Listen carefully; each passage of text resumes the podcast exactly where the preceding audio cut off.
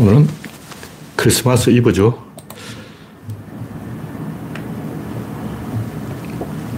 여자를 참깨, 창의여직, 네, 토요일 조짐을 보이고 있습니다. 음성을 테스트해보겠습니다. 네, 토요일 조짐을 보이고 있습니다. 네, 음성이 정상적으로 들리고 있습니다. 네, 현재 일곱 시 이십구 분, 아직 시간이 조금 이르죠.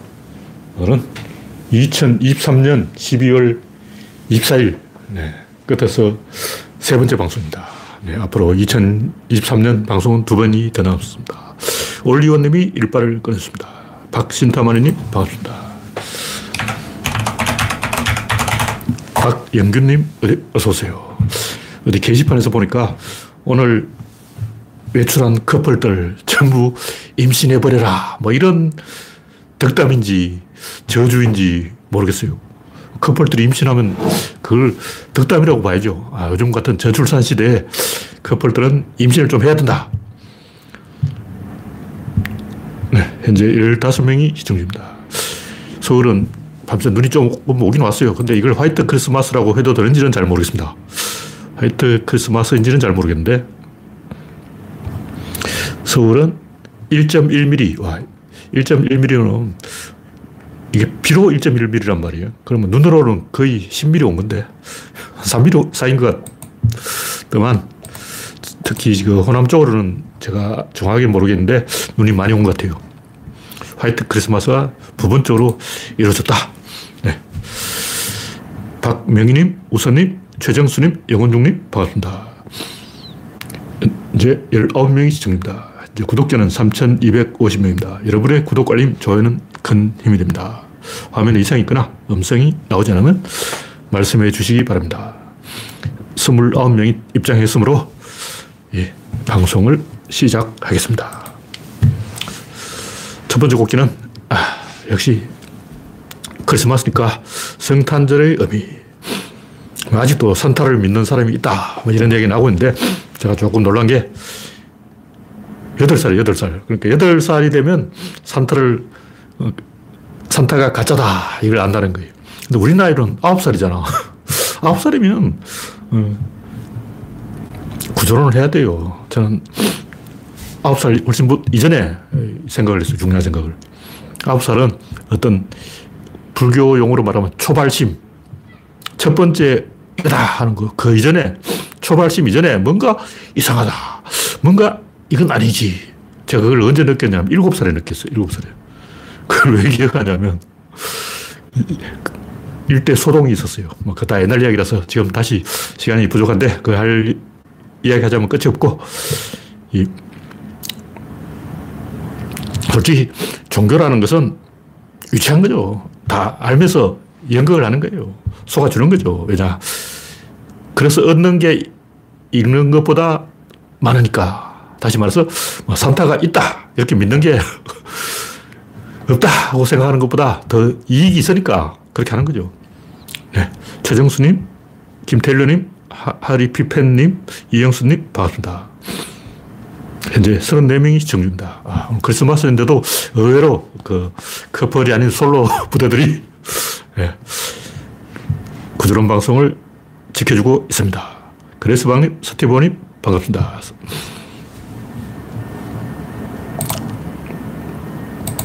성탄절이 예수가 태어난 날이 아니라 하는 건 다 알고 있죠. 뭐, 이게 원래 동지인 날이에요, 동지인 날.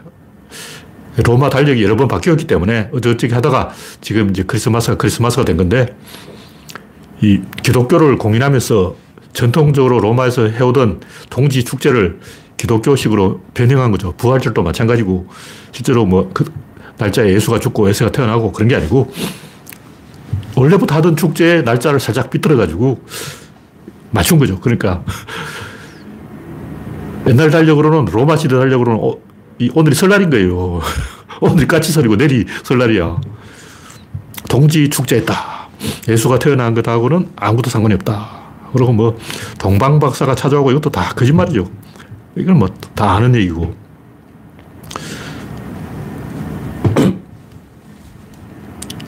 종교적인 관점에서 접근한 건 초등이고 우리가 봐야 되는 것은 운명이 운명. 운명을 상대하는 게 너무 버겁다는 거죠. 그 운명은 크고 개인은 작다는 거죠. 큰 것하고 작은 것이 싸우면 큰 게 이깁니다. 다시 말해서 운명과 내가 싸우면 누가 이기냐. 운명이 이기는 거예요. 내가 지는 거야. 신과 인간이 싸우면 신이 이긴다고. 그래서 종교의 의미는 신이 인간을 부르면 인간이 대답을 해야 돼요. 마찬가지로 인간이 신을 부르면 신도 대답을 해야 돼요. 대답을 하느냐? 가끔 합니다. 제가 물어봤는데 가끔 내 전화를 받아주더라고. 항상 받아주는 건 아니고 가끔 한 번쯤 내 전화를 신이 받아준다. 그런 얘기죠. 다시 말해서 운명이 크고 나는 작은데 운명이 나를 부르면 내가 작으니까 대답을 해야 돼요. 안 하면 맞아주고. 근데 내가 운명을 부르면 운명이 나의 부름에 대, 대답을 해주냐. 가끔 한 번씩 그걸 느끼는데 음, 가끔 아주 드물게 한 번씩 그걸 느끼는데 그럴 때 인간은 전율한다. 그래서 개인이 집단을 호출했을 때 집단이 개인의 부름에 응해주느냐. 어떤 어떤 멍청이, 멍청이가 모여봐 한다고 아무도 안 모이겠지만 노무현 대통령이 부르면 우리가 가야 되는 거죠. 그런 식으로 한 개인이 집단을 불렀을 때 집단이 개인의 부름에 응해주느냐. 이게 종교의 본질이에요. 신이 인간을 심판하고 뭐 이런 다 족같은 소리고 똥 같은 소리고 뭐 내세천국 이런 건 다 바보들이 하는 얘기고 내가 신을 불렀을 때 신이 내 부름에 응답을 해주느냐. 이거 핵심이라고. 그걸 부정하는 사람은 뭐 교회 갈 필요 없어요. 교회 왜 가냐고. 천국 내세 이런 거는 다 똥같은 소리고 가끔 한 번씩 신은 인간의 부름에 응답한다. 그런 얘기죠. 이걸 이제 설명하려면 이야기 길어지는데 근데 그런 이야기를 왜 하필이면 예수하고 관계시키냐. 그런 이야기는 인간이 부르면 신이 응답한다. 이런 얘기는 누구나 할 수 있는 얘기인데 예수를 영화시키는 이유는 이 우주가 이론론적으로, 이론적으로 만들어져 있다는 걸 누구나 다 알고 있어요. 근데 그건 직관적으로 아는 거야. 예수는 이 부족신을 세계신으로 바꾼 거죠. 유대인의 신은 원래 부족신이지 세계신이 아니에요. 근데 기독교에서 믿는, 유태교가 아니라 기독교에서 믿는 신은 부족신이 아니고 유태부족을 위한 신이 아니고 세계신이라는 거죠. 예수는 부족신을 세계신으로 바꿨다. 무슨 얘기냐. 세계가 이론적으로 통합되어 존재한다. 이 말은 뭐냐면 아까 얘기했듯이 부름에 응답한다. 그런 얘기죠.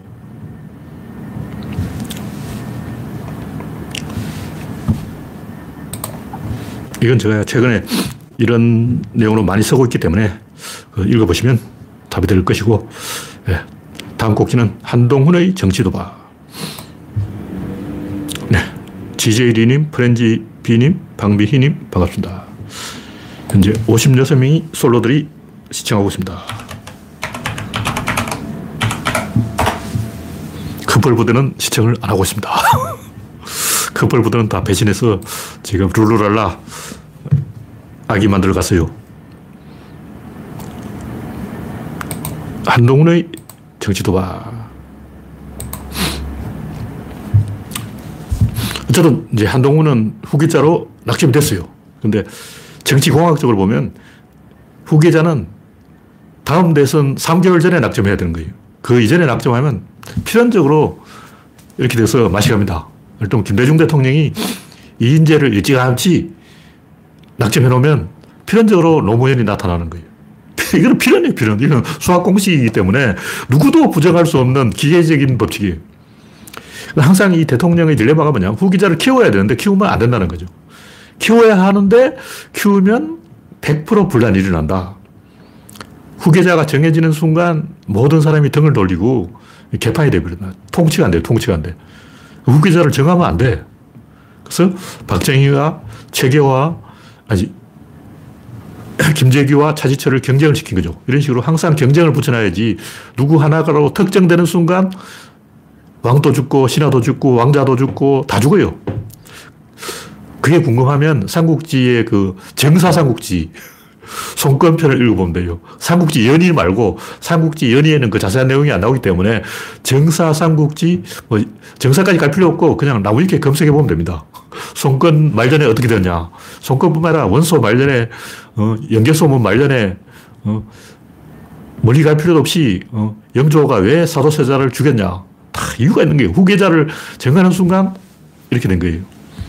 그리고 태조, 태종 이방원 또 세종대왕한테 왕권은 물려주고 군사권은 자기가 털어지고 있었어요. 그리고 세종대왕을 계속 괴롭혔어. 약간 괴롭힌 게 아니고 엄청 괴롭혔어, 자기 아들을. 이것은 쉬운 문제가 아니다. 역사적으로 이 문제 해법을 제시한 사람은 없다. 네, 난나님 반갑습니다. 현재 육십 명이 시청 중입니다. 근데 이제 항상 노태우도 전두환과 차별화, 나는 보통 사람이다 개소를 했는데, 노무현 대통령은 김대중 대통령을 부정을 안 했죠. 근데 여기서 중요한 것은 노무현 대통령은 경상도 사람이야. 상피의 원칙에 해당이 안 되는 거예요. 근데 한동훈과 윤석열은 같은 검찰 출신이야. 상피에 걸린다고. 상피제도는 다 알겠지만 고려시대부터 그 지방관을 보낼 때 자기 지역에는 안 보내는 거예요. 그리고 경주 출신을 경주에다가 사도로 보내면 어떤 지방 호족이 되어서 왕권에 도전하는 거죠. 반란이 일어난다고. 그래서 경주 사람은 경주에 사도로 안 보내는 거죠. 그게 상피제도인데, 대표적으로 건친상간. 고려는 왕실이 건친혼을 하다가 망했는데, 건친혼을 하는 것은 굉장히 위험한 거예요. 세력이 약해지는 거죠. 그래서 노무현 대통령이 김대중 대통령을 비판하지 않은 것은, 차별화를 하지 않은 것은 이미 차별화 되어 있어. 이미 경상도 이쪽 서쪽 것, 하이도 이쪽은 김해 완전히 극과 극이라고. 이쪽 것 이쪽 것. 그러니까 이미 차별화 되어 있는데 뭘 차별화라고. 이미 차별화가 되어 있다. 그래도 사실 말이 많았죠. 후단협 생기고 막 엄청 말이 많았는데, 이 지금 아직 임, 윤석열 임기가 삼 년이나 남아있는데, 이 상황에서 그 후계자를 미리 정하면 백 퍼센트 이렇게 됩니다. 둘 중 하나 죽어야 되는 거예요. 한동훈이 죽든지 윤석열이 죽든지 둘 중 하나 죽는다고. 그래서 호기심 때문에 지지율이 올라갑니다. 그걸 노리고 한동훈을 임명한 거예요. 근데 지금은 총선이지 대선이 아니야. 지금이 대선이라면 내가 윤석열이라도 한동훈을 한번 밀어보자. 방법이 없어. 근데 지금 총선이기 때문에 반대로 된다. 너도를 들키면 네. 윤석열에 복종하면 장세동이 되는 것이고, 박철원이 되는 것이고, 김현철이 되는 것이고, 이인재가 되는 것이고, 계기면 이회창이 되는 것이고, 박근혜가 되는 것인데, 이회창은 절반의 성공이고 박근혜는 성공했죠. 계기에서 성공인 거예요. 후계자가 전임자한테 계기해야 돼. 어떻게 보면 윤석열도 문재인한테 계겼다. 계기해야 뜬다. 이건 자동 법칙이에요. 어쨌든 조선시대도 동궁정치, 왕세자가 동궁이죠. 지금 동궁정치를 하는지 용궁정치, 용궁은 용산궁을 말하는데, 동궁정치를 하는지 용궁정치를 하는지 수렴청정을 하는지 지켜봐야 된다. 네, 홍택중님 반갑습니다. 현재 칠십일 명이 시청 중입니다. 다음 곡지는 한동훈 띄워주기 언론. 과거에 김어준이 이제 공중전을 지나치게 해서 민주당이 선거에 졌죠. 그러니까 뭐냐면 국민이 어떤 중도 입장에서 이렇게 관망을 하고 있는데, 이쪽이 올라간다고 싶으면 이쪽을 찍어주고, 이쪽이 올라간다 싶으면 이쪽을 찍어요. 그래서 지금 트럼프가 이기고 있든지 바이든이 이기고 있는지, 이기고 있는 쪽이 사실 지고 있는 거예요. 물론 이것도 이제 여론이 편파적이냐 아니냐, 언론이 편파적이냐 아니냐에 따라 다른데, 힐러리 때는 모든 언론이 힐러리 편을 들었어요. 그러니까 트럼프가 된 거예요. 조중동이 국힘당 편을 들면 누가 유리하냐고.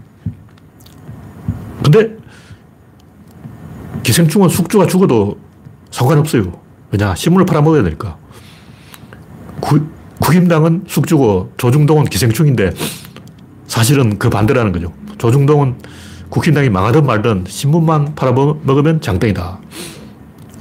어쨌든 이 기레기들이 한동훈을 밀어주기 위해서 온갖 조작을 다 하고 있는데, 에스비에스가 뭐 숫자 조작을 하고 있더라고요.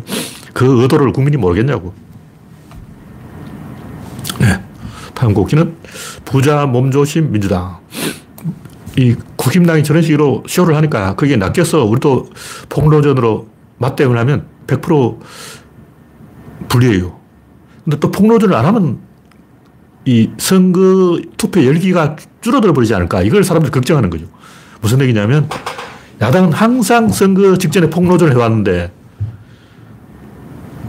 폭로전을 하면 선거 이긴다고 착각을 하고 있는데 그래도 한다는 거죠. 왜?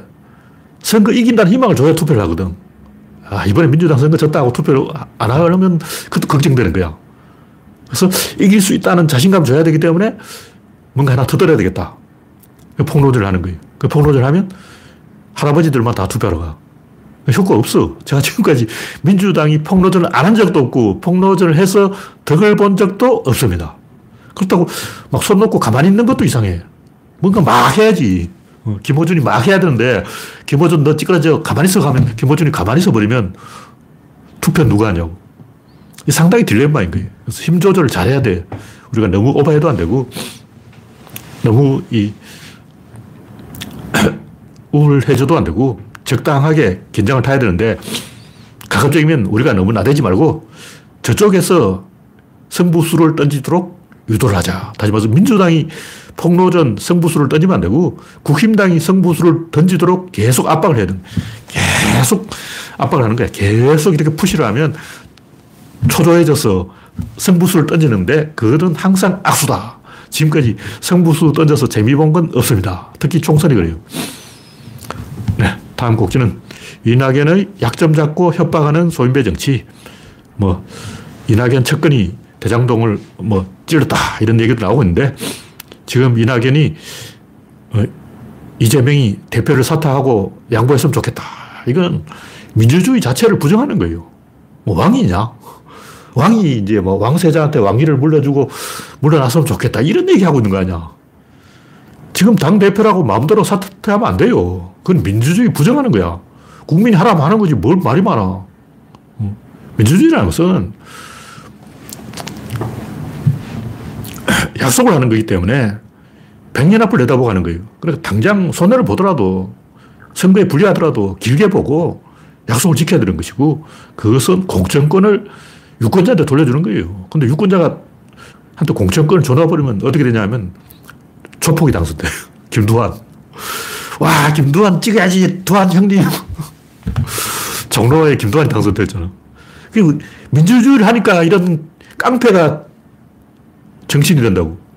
그게 무서워서 공천권을 뺏어가 버리니까 민주주의 자체가 죽어버리는 거예요. 어쩔 수 없다는 거죠. 그럼에도 불구하고 유권자들이 후보를 잘못 뽑더라도 민주주의를 지켜야 되기 때문에 김두한이 당선되는 한이더라도 깡패 새끼가 국회의원에 금배지 달고 국회의원 사당에 똥물 뿌리고 그러더라도 민주주의를 우리는 해야 됩니다. 그냥 길게 봐야 되니까. 유권자도 학습을 해야 되는 거예요. 아, 이게 시행착오다. 이게 잘못되었다. 이게 오판이다. 호기심 때문에 트럼프 찍으면 안 되겠다. 유권자도 공부를 해야 되는데 언론이, 지식인이, 엘리트가 우리가 다 할게. 내가 다 알아서 할게. 니들은 바보잖아. 바보니까 니들은 빠져. 내가 다 할게. 공천 내가 다 할게. 비대위 만들어가지고 김종인 할배 같은 사람한테 뭐 어떻게 민주당이 총선을 이기긴 했지만 그 결과가 이런 거예요. 김종인이 공천을 잘했으면 민주당 국회의원 백칠십 명이 다 꽂아 놓은 버리자루겠냐고. 왜 민주당 국회의원 백칠십 명이 다 쓰레기냐. 김종인 할아버지가 공천을 못해서 그런 거예요. 그러니까 김종인 덕분에 선거 이겼다 해도 길게 보면 그게 아주 안 좋은 거라는 거죠. 그래서 우리는 길게 보고 원칙을 지켜야 되고 유권자들이 공천권을 돌려주면 어떻겠냐. 꼭 지역 토호를 지역에 부동산 갖고 있는 부동산 부자, 조폭, 깡패 이런 사람이 당선돼요. 그럼에도 불구하고 우리는 그 길을 가야 된다는 거죠. 왜냐? 한국인 수준이 이것밖에 안 되는데 어쩌라고. 이게 민주주의인데 어쩌라고. 이건 국민과의 약속이야. 미래와의 약속이라고. 그러므로 크게 보고 대도무문. 김정삼이 좋은 말 했잖아. 대도무문인데 무슨 어? 낙하산 공천을 하고 그래. 유권자한테 공천권을 돌려줘야 되는 거예요. 그러니까 윤석열 아니 이낙연이 이재명 약점을 잡고 사퇴하라 뭐 어쩌라 뭐 흥정을 해보자 조건을 걸자 어, 블래핑을 해보자 어, 딜을 치자 이런 거는 유권자에 대한 애의가 아니라는 거죠. 국민에 대한 애의가 아니야. 국민 모독이라고. 국민이 바보냐? 국민한테 권리가 있는데 뭔 지들이 뒷구멍으로 흥정하고 자시고 나, 나자빠지고 연병이냐고. 그럴 권리가 없어요. 불법이야. 민주주의가 장난이냐고. 지들끼리 흥정을 하면 되고, 압박을 해도 안 되고, 협상을 해도 안 되고, 조건을 걸어도 안 되고, 어떤 짓을 해도 안 됩니다. 모든 것은 유권자에게. 유권자가 결정하지 않은 것을 정치인이 결정하면 안 돼요. 이게 진실이라고. 이게 민주주의지. 어려울수록 원칙으로 돌아가라. 유권자한테 공천권 백 퍼센트 줘놔버리면 개판됩니다. 개판. 개판되는데 노무현 같은 진자백이 나옵니다. 제가 하고 싶은 얘기예요. 그 얘기예요. 어중간한 백칠십 명보다 백칠십 명 중에 반은 쓰레기고 그 중에 다섯 명. 다섯 명의 진자배기를 얻을 수가 있다면 우리는 그 길로 가야 된다는 거죠. 유권자한테 공천권을 줘버리면 진짜 가관이 가관. 별 희한한 뭐 또라이, 머저리, 뭐 빈대, 족발 뭐 희한한 말 중에 보석이 있다는 거죠. 그걸 우리가 생각을 해야 돼요. 네, 현재 팔십이 명이 시청 중입니다. 다음 꼭지는 동성 커플 축복 교황이 틀렸다. 이건 또 재밌는 이야기인데 이거 제가 열 꼭지를 이야기를 해놨는데 제가 뭐라고 해놨냐면 문제를 열 개를 내고 답은 안 하겠다. 침묵하겠다. 여기 써놓은 건 답이 아니에요. 답이 아니고 내가 질문을 한 거예요. 남녀간의 결합은 사랑인가? 원초적 질문을 던져버린 거예요.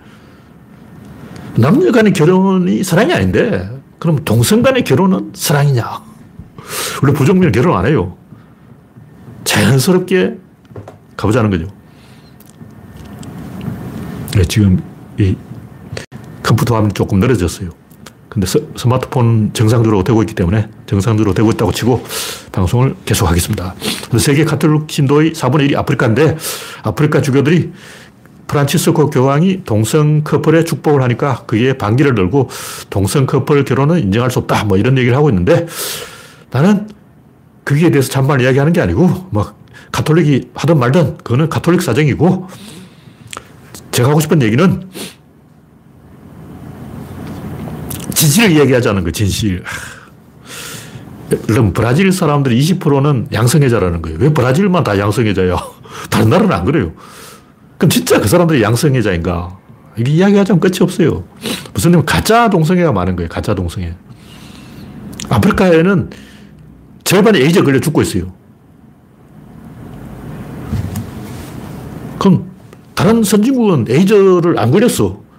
그럼 에이즈 안 걸린 선진국과 다 에이즈 걸린 아프리카야 똑같은 룰을 적용해야 되냐. 이걸 지금 제가 이야기하는 거예요. 왜 이 핵심을 전국을 찌르지 않냐 이거지. 다 딴소리하고 있어. 아프리카에서 이 가톨릭 주교들이 추기경들이 그 뭐 동성 커플 반대한다 이게 본질이 아니고 반이 에이즈 걸렸다는 거야. 이거 왜 진실을 이야기 안 해? 이야기하면 끝이 없는데 그 외에도 할 얘기 많아요. 예를 들면 일본 제국시대 무장은 다 게이인가?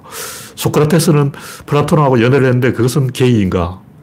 그리스 사람들은 사십 대 아저씨하고 이십 대 청년이 사귀는 것을 굉장히 좋게 생각했어요. 그래서 신성부대라고 동성애 부대도 있었는데 그것도 그냥 같은 이십 대끼리가 아니고 사십 대 아저씨와 이십 대 젊은 남자 아가씨. 제가 하고 싶은 얘기는 자기가 여자라고 생각하는 남자와 외모상 남자인 어떤 남자와 결합을 했다면 그것은 동성애인가 이거죠. 뭐 겉으로는 동성애죠. 그런데 그건 외모가 그런 거고 뇌를 기준으로 생각하죠. 뇌를 기준으로 생각하면 자기 여자라고 생각하면 여자야. 그럼 그건 동성애가 아니죠. 콘돔을 사용하면 그것도 섹스라고 볼 수 있는가. 이거 하나하나 다 따져보자고. 이걸 하나하나 따지면 불편해할 사람들이 많을 것 같아서 제가 대략 운만 띄우고 구체적인 건 이야기 안 하고 제가 하고 싶은 얘기는 에이제이 문제다. 이걸 이야기하는 거고 이십 퍼센트나 양성애자가 있는 건 제가 볼 때 그 중에 상당수가 양성애자다. 일본 전국시대 무장이 와카슈도라고 하는 남색이죠. 이 남색은 동성애가 아니고 아니다. 그리고 이게 동성애라고 하면 그럼 근친상간에는 근친성애자냐? 아니잖아요. 중요한 것은 그 마을에 한 명이 근친상간을 하면 그 부족 전체가 근친상간이다. 아프리카, 아니, 아프리카도 안 가고 아니고 중국, 귀주성, 운남성 이런 오지에 가면 근친혼을 하는 마을이 있어요. 그 마을 전체가 다 근친혼을 해가지고 마을 사람 절반이 바보가 돼버린 거예요. 그럼 이 사람들은 근친성 예자냐? 아니잖아. 근친성 예자가 아닌데 왜 근친혼을 하냐? 한 명이 하면 따라간다는 거죠. 교도소에서 남색을 하고 그것도 동성애냐? 이런 걸 따지면 끝이 없다. 예수는 또 왜 서른이 되도록 장가를 안 가냐? 또 따지면 말이 많아지기 때문에 제가 의견을 밝히지 않겠습니다. 네. 다음 곡지는 외계인 시리즈 멸망. 이게 무슨 얘기냐면 최근 이제 서울의 봄이 오늘 천만을 찍었죠. 천만을 찍었는데 한때 유망했던 최동훈 감독, 뭐 전우치전 뭐 이런 걸로 최동훈 감독이 한때 날아다녔는데 양반이 외계 플러스 인 일 편 망하고 외계 플러스 인 이 편 망하고 일, 이 편 한꺼번에 찍었다 그러는데 이미 찍어버려서 개봉을 안 할 수가 없는가 봐요. 근데 제가 최근에 영화 이야기를 많이 했고 영화란 압박이다 이렇게 이야기했어요. 근데 그 정확하게 그 반대로 압박을 하는 게 아니고 반대로 개방을 해서 망한 영화가 전형적으로 전우치부터 시작해서 외계 플러스 인 일 편, 외계 플러스 인 이 편, 이거는 아직 이 편은 개봉을 안 했어요. 개봉을 안 했는데 뭐 이번 주에 개봉하는지 다음 주에 개봉하는지 모르겠지만 닫힌 구조는 흥하고 열린 구조는 망한다. 간단하게 말하면 아시발 꿈이야, 아시발 꿈. 아시발 꿈이 뭔지는 다 알겠죠. 어떤 아이디어가 있는데 이게 이제 도사물이다. 그럼 도사로 가야 되는 거예요. 근데 또 뭐 타임머신 물이다. 이세계 물이다. 외계인 물이다. 안드로이드 물이다. 로봇 물이다. 인공지능 물이다. 이렇게 여기 하나가 있는데 여기 하나를 더 보태버리면 이거는 망한다는 거죠. 열린 구조가 되어버리면, 열린 결말이 되어버리면 망한다는 거예요. 이거 무슨 얘기냐면 마동석이 막 액션을 하는데 마동석이 막 이 하다가 내가 왜 이 짓을 하고 있지? 그냥 총을 쏴버리면 되잖아. 총을 쏴버리지. 그걸 뭐하러 이거 하고 있냐. 가만히 생각해보니까 총을 쏠 필요 없지. 그냥 대포를 날려버리면 되지. 가만히 생각해보니까 대포를 날릴 필요도 없는데 그냥 비행기를 폭격을 해버려요? 아, 비행기도 필요 없다. 그냥 원자탄 터뜨려버리자. 원자탄 필요 없어. 그냥 하느님한테 전화해서 지구를 없애버리자. 더 쉬운 방법이 있는데. 이, 이 영화는 백 퍼센트 망합니다. 좁혀야 되는데 이렇게 열어가지고 총을 쏠까? 아니야. 대포를 쏴야지. 아니야. 비행기가 출동해야지. 아니야. 원자탄을 쏴버려야지. 아니야. 이런 식으로 여러 가지 선택지를 주면 그 영화는 백 퍼센트 망한다는 거죠. 이건 뭐냐면 이 설정을 자기가 파괴하는 거예요. 자기가 이런 설정이다 하고 그 설정을 뒤에 나온 내용이 앞에 내용을 쳐버리는 거예요. 후건이 정근을 쳐버린다고. 뭐 성냥팔이 소녀의 제리, 뭐 로스터 메모리즈, 뭐 인랑, 뭐 이런 그 근미래, 뭐 판타지 다 망했어요. 스타워즈도 망한 게 많아. 스타워즈도 반은 흥했고 반은 망했는데 이 망한 것과 흥한 것을 딱 비교해보면 흥한 것은 굉장히 좁혀놨어요. 은하제국이라는데 국민이 열 명밖에 없어.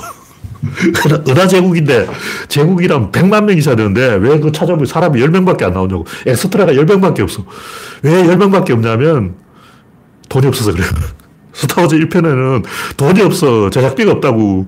제작비가 없는데 엑스트라를 많이 동원할 수 없잖아. 엑스트라가 없으니까 어, 은하제국 해놓고 국민 다 합쳐서 열 명. 이거 흥하는 거예요. 왜? 좁은 공간. 열 명밖에 없으니까 니, 니 아니면 나 둘밖에 없어.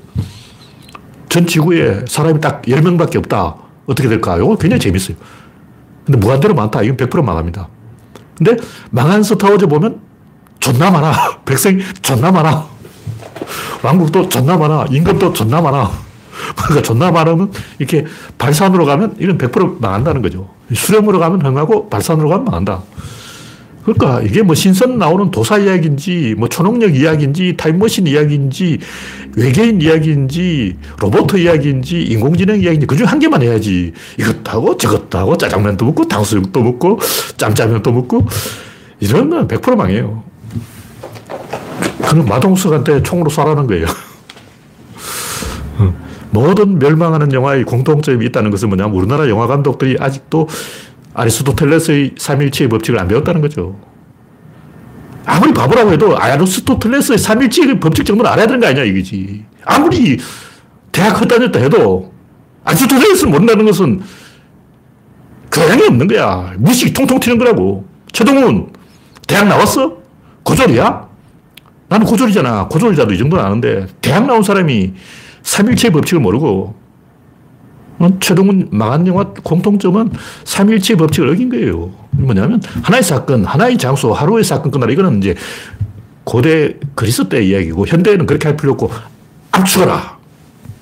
다시 말해 압축하면 사건이 열려도 상관없고 옴니버스라도 상관없고 하루가 아니라도 상관없고 하나의 장소가 아니라도 상관없는데 압축을 해야 된다는 거죠. 무조건 압축을 해야 돼. 근데 반대로 압축을 안 하고 이렇게 풀어버리면 풍선을 터뜨려버리면 그 풍선은 꺼지는 거예요. 그건 당연한 거지. 에너지가 없는데 긴장이 풀려버리는 거예요. 압축을 해야 관객이 압박감을 느끼는데 도사하다가 갑자기 막 초능력 나오다가 타임머신 나오고 외계로 갔다가 미래로 갔다가 귀신으로 갔다가 이 전우치도 그 아슬아슬했어요. 제가 봤을 때 전우치의, 전우치의 신부가 딱 나오는 거예요. 왜 신부가 나오냐고. 신부가 나오면 뒤에 스님 또 와야 돼. 스님이 오면 뒤에 또 점쟁이 무당이 따라와야 돼. 그럼 또 퇴마사가 따라붙어야 돼. 그럼 서양의 심령술사 영매가 따라붙어야 돼. 그럼 뭐 존나 짬뽕 돼버린 거예요. 음. 신부가 딱 나오는 순간 관객들이 그럼 스님 어디 갔냐 이래 돼버린 거예요. 스님이 딱 나오면 그러면 어, 미아리 무당은 또 어디 갔냐, 그럼 퇴마사는 어디 갔냐, 이렇게 되는 순간 관객의 긴장이 팍 풀려버리는 거죠. 그 영화 망한 거야. 삼 초 만에 망해버립니다. 근데 그 전우치전은 그럭저럭 그 재미가 있었기 때문에 긴장이 풀렸지만 그래도 본전했죠. 근데 그 이후 아직도 전우치 찍고 있어.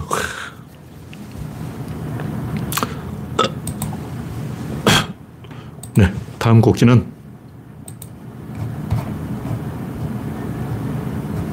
송유근 아직도 사기치네. 이 양반 제가 여러 번 이야기했지만 이 양반이 사기꾼이라는 건 일 초 안에 알아봐야 돼요. 이거 이 초 걸린 사람은 약간 이 진행이 좀 모자란 사람, 모자란 사람. 일 초! 이 초 걸리면 안 돼요. 딱 보면, 아니요! 이걸 가지고 얘기하는 거예요. 그러니까 뭐 연구한다, 가짜예요. 제가 이 상상초, 상온, 상압, 초, 전도체, 이게 왜 가짜냐. 실험을 이천 번 했다는 거는 연구를 했다는데 연구를 하면 그거 가짜입니다. 물론 천재는 연구 안 해.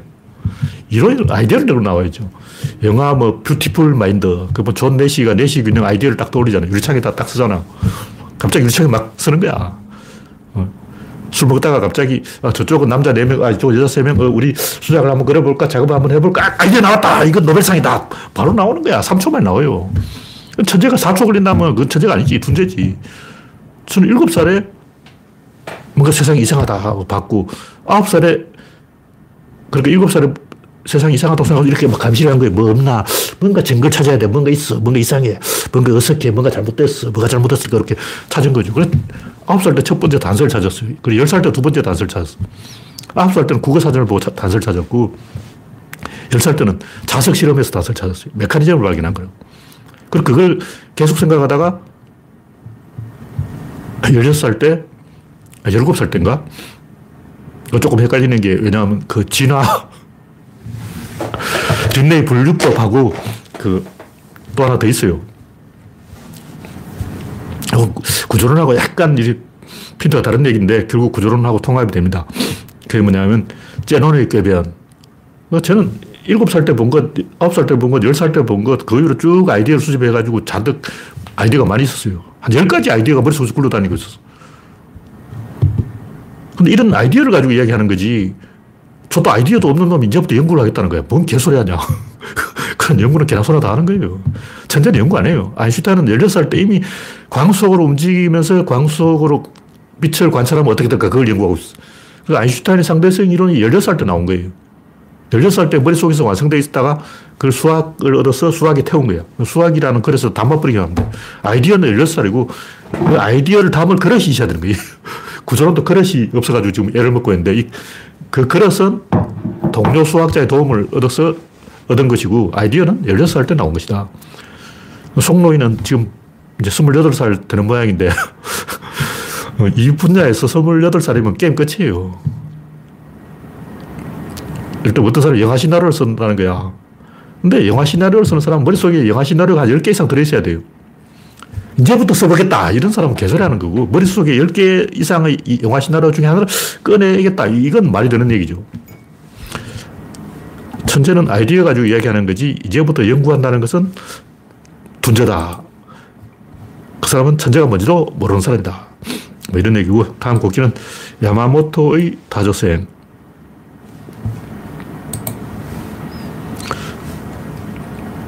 이 다저스가 오다니를 영입하고 또 야마모토를 영입했는데, 우리가 이 지켜볼 만한 부분이 최지만이 샌디에이고 오면서 김하성이 설렁퍼겠다. 이게 뭐냐? 제가 아까 앞에서 얘기했지만 상피 현상. 제가 유시민을 별로 안 좋아하는 이유가 유시민이 경주 출신, 경주 출신. 그래서 안 좋아하는 거예요. 원래 같은 지역 사람 안 좋아해요. 그래서 권순욱이라고 있는데 이 양반이 이재명을 그렇게 까는 거예요. 근데 이해를 했지. 아, 이 양반 안동 출신이라서 이재명 까는구나. 그래서 이해할 수 없는데, 원래 그 사람 노빠였어. 노빠였는데 갑자기 이재명을 까는 거야. 엄청 까더라고. 그래서 아, 안동 출신이라서 상피하고 있구나. 근데 야마모토와 오타니가 둘 다 일본 사람인데 둘 다 다져서 간다는 것은 이 상피에 걸리는 거예요. 이게 굉장히 불길한 거예요. 꼭 뭐 그렇게 된다는 보장은 없어요. 백 퍼센트는 아닌데 상식적으로 상당히 심리적으로 부담이 된다. 일본인 두 명이 한 팀에 있다는 것은 같은 일본인 입장에서 굉장히 부담이 될 것이다. 그런 얘기죠. 물론 실력이 아주 좋으면 그런 부담 정도는 가볍게 극복할 수 있는데 일단 부담이 되는 건 사실이다.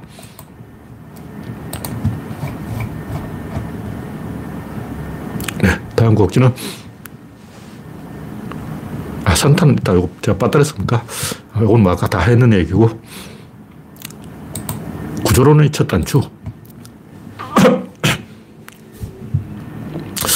이건 이제 구조론을 모르는 사람한테 제가 내년부터 일주일에 한 번씩, 아마 일요일, 일요일은 구조론을 이야기하는 날로 정해서 구조론만 이야기하자. 뭐 이렇게 구조론 이야기와 정치 이야기를 분리해서 예, 방송을 할 생각으로 이 맨 첫 번째 어떤 이야기를 할 것인가.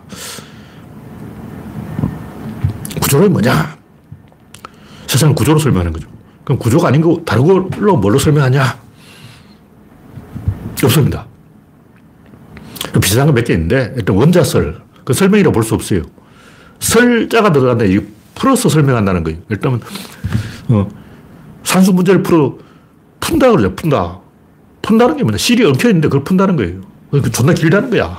존나 길게 풀어줘야지. 근데 원자는 한 개 점이라고, 점. 점은 위치가 없어. 크기가 없어. 붓기 없어. 원자를 어떻게 풀어? 원자가 쪼개지지 않는다는 말은 풀어지지 않는다는 말이에요. 원자는 설명할 수가 없어. 그러니까 선언을 하는, 이건 원자라! 하고 딱 선언을 하는 거지. 설명 들어가면 원자가 아니죠. 근데 세상이 어떻게 이루어져 있는가? 이루어져. 이루어져. 네 글자인 거예요. 세상은 무엇으로 이루어지는가? 무엇, 무엇, 이거 두 글자예요. 근데 이루어져는 네 글자예요. 여기서 수만 전제가 있는 거죠. 세상은 무언가로 이루어져 있다. 근데 그 무언가가 무엇인가? 두 번 질문이 있어요. 다시 말해서 세상은 무엇으로 이루어져 있는가? 이 말은 하나의 질문이 아니고 두 개의 질문이라는 거죠. 첫 번째 질문은 세상은 이루어져 있다. 과연 그런가? 두 번째, 그 이룬 것은 무엇인가? 여기서 어느 게 먼저 와야 되냐면 이루어져 있다가 먼저 와야 됩니다. 다시 말해서 세상은 과연 이루어져 있는가? 이걸 먼저 질문해야 된다고. 그러니까 이루어짐 이론이 있고 무엇 이론이 있고 두 개, 두 개의 이론이 있는 거죠. 구조로 보면 이루어짐이 먼저고 무엇이 나중이다. 성질이 먼저고 물질이 나중이다. 내인이 먼저고 외인이 나중이다. 원인 내부에 있어야 된다는 거죠.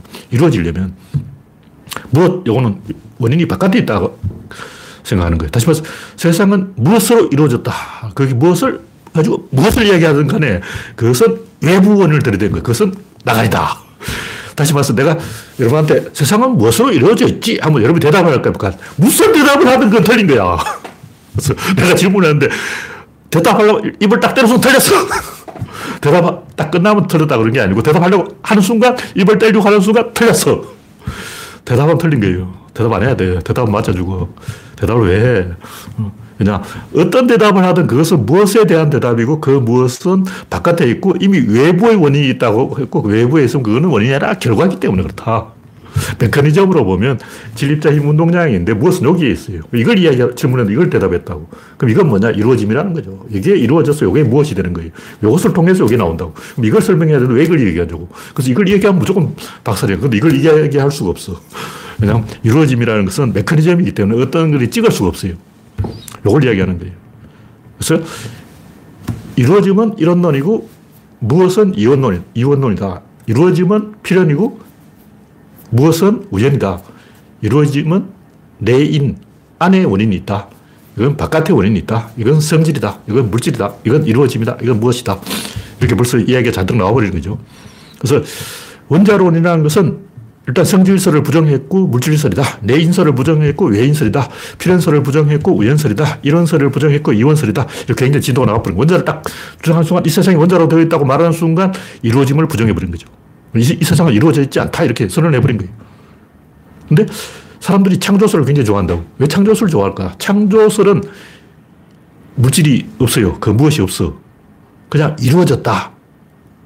이루어짐설인 거예요. 그래서 사, 근데 직관적으로 왠지 이루어짐설이 무엇설보다 더 위에 있는 것 같다. 일단 이루어져야 무엇이 있는 거예요.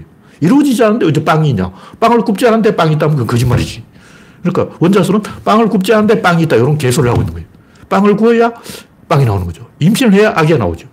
임신이 이루어졌냐? 아기가 탄생. 근데 아, 임신이 안 됐는데 아기가 태어났다면 그건 거짓말을 하고 있는 거야. 메커니즘설로 보면 시간을 경과해야 됩니다. 시간이 경과 안 됐는데 어, 뭔가 됐다는 것은 그건 개소리다.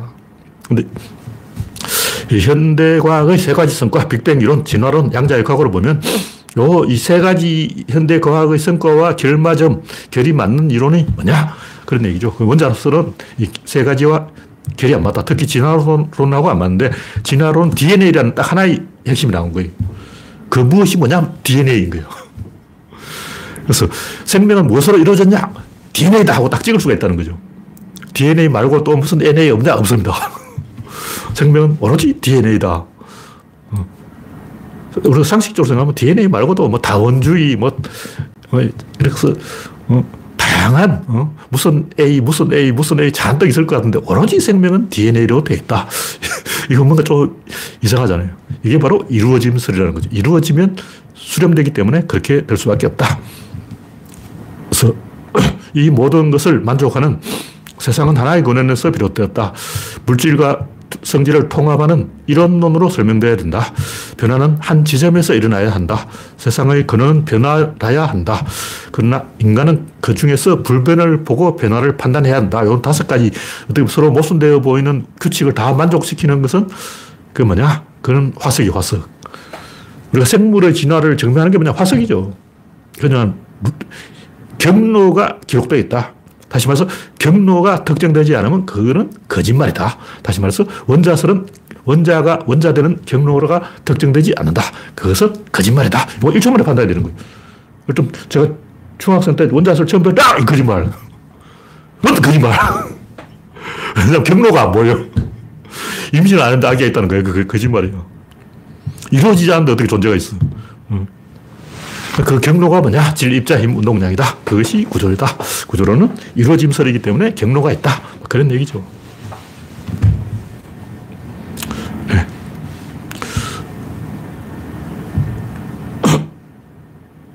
경로가 있어야 된다. 경로가 없으면 그는 보나마나 거짓말이다.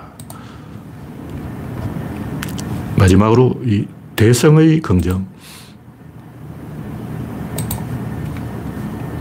이 긍정적 사고를 제가 많이 이야기했는데 보통 말하는 긍정적 사고는 노예의 순종이다. 특히 교회에서 하는 긍정 이런 것은 노만 빈센트 필인가 그 양반이 하는 긍정은 긍정이 아니라 자기 부정이 자기 부정. 나한테 권력이 있다. 이걸 부정하는 거예요. 막연하게 긍정하라. 잘 될 것이다. 와, 노홍철 그 양반이 보니까 진짜 긍정이. 교통사고 나서 허리가 부러졌는데도 막 긍정하고 막 농담 따먹게 하고 있어. 어, 베트남에서 오토바이 타고 가다가 앞에 오토바이가 서는 바람에 충돌했어요. 박았어. 그래서 피가 엄청 많이 흐르고 다쳐서 병원에 실려가는 와중에도 김일병 방패로 내 앞을 가려라. 적군에게 나의 죽음을 알리지 말라. 막 이렇게 농담을 계속하고 있는데 그걸 잠시 하는 게 아니고 한 삼십 분 동안 하고 있어. 잠시 한 그러는 것은 야 노홍철이구나 하고 과연 노홍철이지. 어. 과연 긍정주의자야 이렇게 생각했는데 계속 그러고 있는 거야. 그래서 제가 끝까지 안 봤어요. 영상이 너무 길어. 와, 끝까지 보려고 해도 끝까지 애드립을 하고 있는 거야. 와, 엄청난 긍정주의자예요.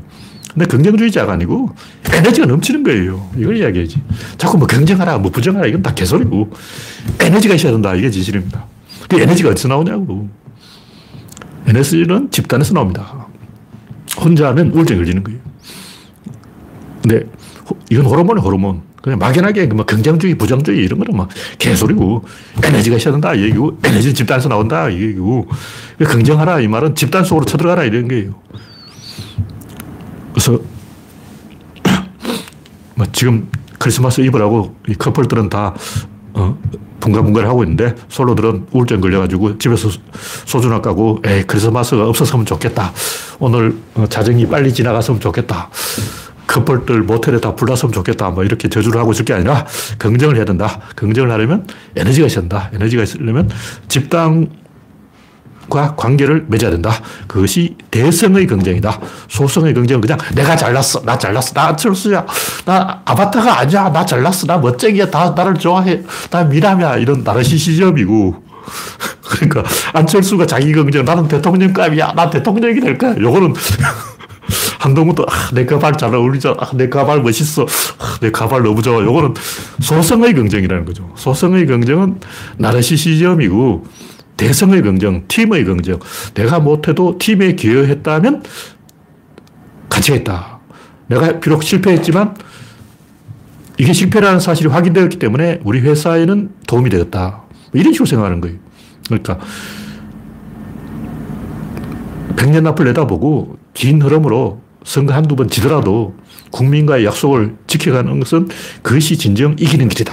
이번 총선 지더라도 민주당이 떳떳하게 공천권을 국민에게 돌려주고 이렇게 대도무문의 큰 길로 가는 게 이게 대장부다운 거지. 이게 기계를 보여주는 거지. 뭐 찌질하게 한석 빼먹으려고 한석 더 얻자. 뭐 어, 이렇게 꼼수 공천, 낙하산 공천 어, 이런 짓을 하는 것은 긍정이 아니고 부정주의. 긍정은 뭐냐? 공격이죠. 부정은 뭐냐? 방어죠. 나를 방어하겠다는 것은 부정이고 집단의 의사결정 중심으로 쳐들어가야 되겠다. 이게 긍정이라는 거죠. 역사를 믿고 신을 믿고 운명을 믿고 과감하게 내가 가진 것을 올인하는 것이 긍정이지 나 자신을 방어하겠다. 이게 부정이에요. 근데 요즘 이공삼공들은 이 제가 볼 때 엠지 세대들은, 세대들은 부정주의자 같아요. 막 벌써 젊은 애들이 어, 아파트 사야 된다 그러고 내 집 마련 그러고 와 학을 때 학을 때 우리 때는 안 그랬어요. 우리 때는 다 긍정주의였기 때문에 야, 오늘은 누구 집에 가서 술을 얻어먹을까. 오늘은 김형을 꼬셔서 술을 얻어먹어야지. 내일은 이형을 꼬셔서 술을 얻어먹어야지. 모레는 박형을 꼬셔서 술을 얻어먹어야지. 아, 김형은 좋겠다. 나 같은 후배가 술을 어, 마셔주러 오니까 아, 이형은 좋겠다. 박형은 좋겠다. 나 같은 후배가 술 마시러 와주잖아. 얼마나 좋냐. 오늘 또 포장마차에서 소주 한잔 찍걸세. 이런 긍정주의자였다고. 그래서 어, 거지가 되어도 행복했다. 그래서 제가 하는 얘기는 악이 없는 선의 긍정이 아니라 악과 공존하면서 악을 이기는 긍정이라야 된다. 무균실에서 사는 긍정이 아니라 바이러스와 공존하며 백신을 맞는 긍정이 한다. 대성의 긍정이다. 그런 얘기입니다. 고난을 견디면서 더 높은 세계로 가는 경쟁이다. 긍정이다. 이 우주의 법칙은 수렴의 법칙이에요. 하다 보면 계속 좁혀집니다. 계속 좁혀지면 어떡하냐? 한 점에, 소실점에 도달하게 되고 거기서 모두 만난다. 이 우주 안의 모든 것은 연결되어 있다. 그걸 긍정하는 거예요. 다시 말해서 팔십억이 있는데 내가 죽거나 뭐 뒤지거나 병 걸리거나 사라지거나 무슨 상관이야. 팔십억이 살아있다고. 팔십억 중에 칠십구억 구천구백구십구만 구천구백구십구 명이 죽어도 두 명은 살아있어야 돼요. 한 명밖에 없으면 콜차파. 한 명밖에 없으면 천년생식을 해야 돼요. 그러니까 두 명만 살아있으면 아주 희망이 있는 거예요. 무슨 얘기냐면 이 지구에 팔십억이 있다는 것은 한 인간의 가치가 팔십억 분의 일밖에 안 된다는 거죠. 지구에 두 명밖에 없으면 사십억 배로 인간의 가치가 올라가는 거예요. 만약 이 우주에 최후의 두 명밖에 없다.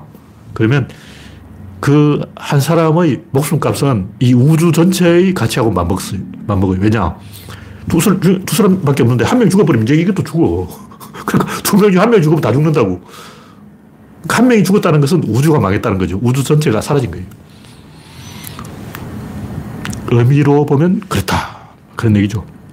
그런 의미에서 이 우주의 연결되어 있음을 긍정하는 것이 진짜 긍정이다. 내가 잘 먹고 잘 살아야 된다는 건 바보 같은 소리고, 이건 호르몬을 시키는 소리고, 진짜 긍정은 호르몬을 이기는 거예요. 네, 오늘 이야기는 여기서 마치겠습니다. 참석해 주신 구십오 명 여러분 수고하셨습니다. 감사합니다.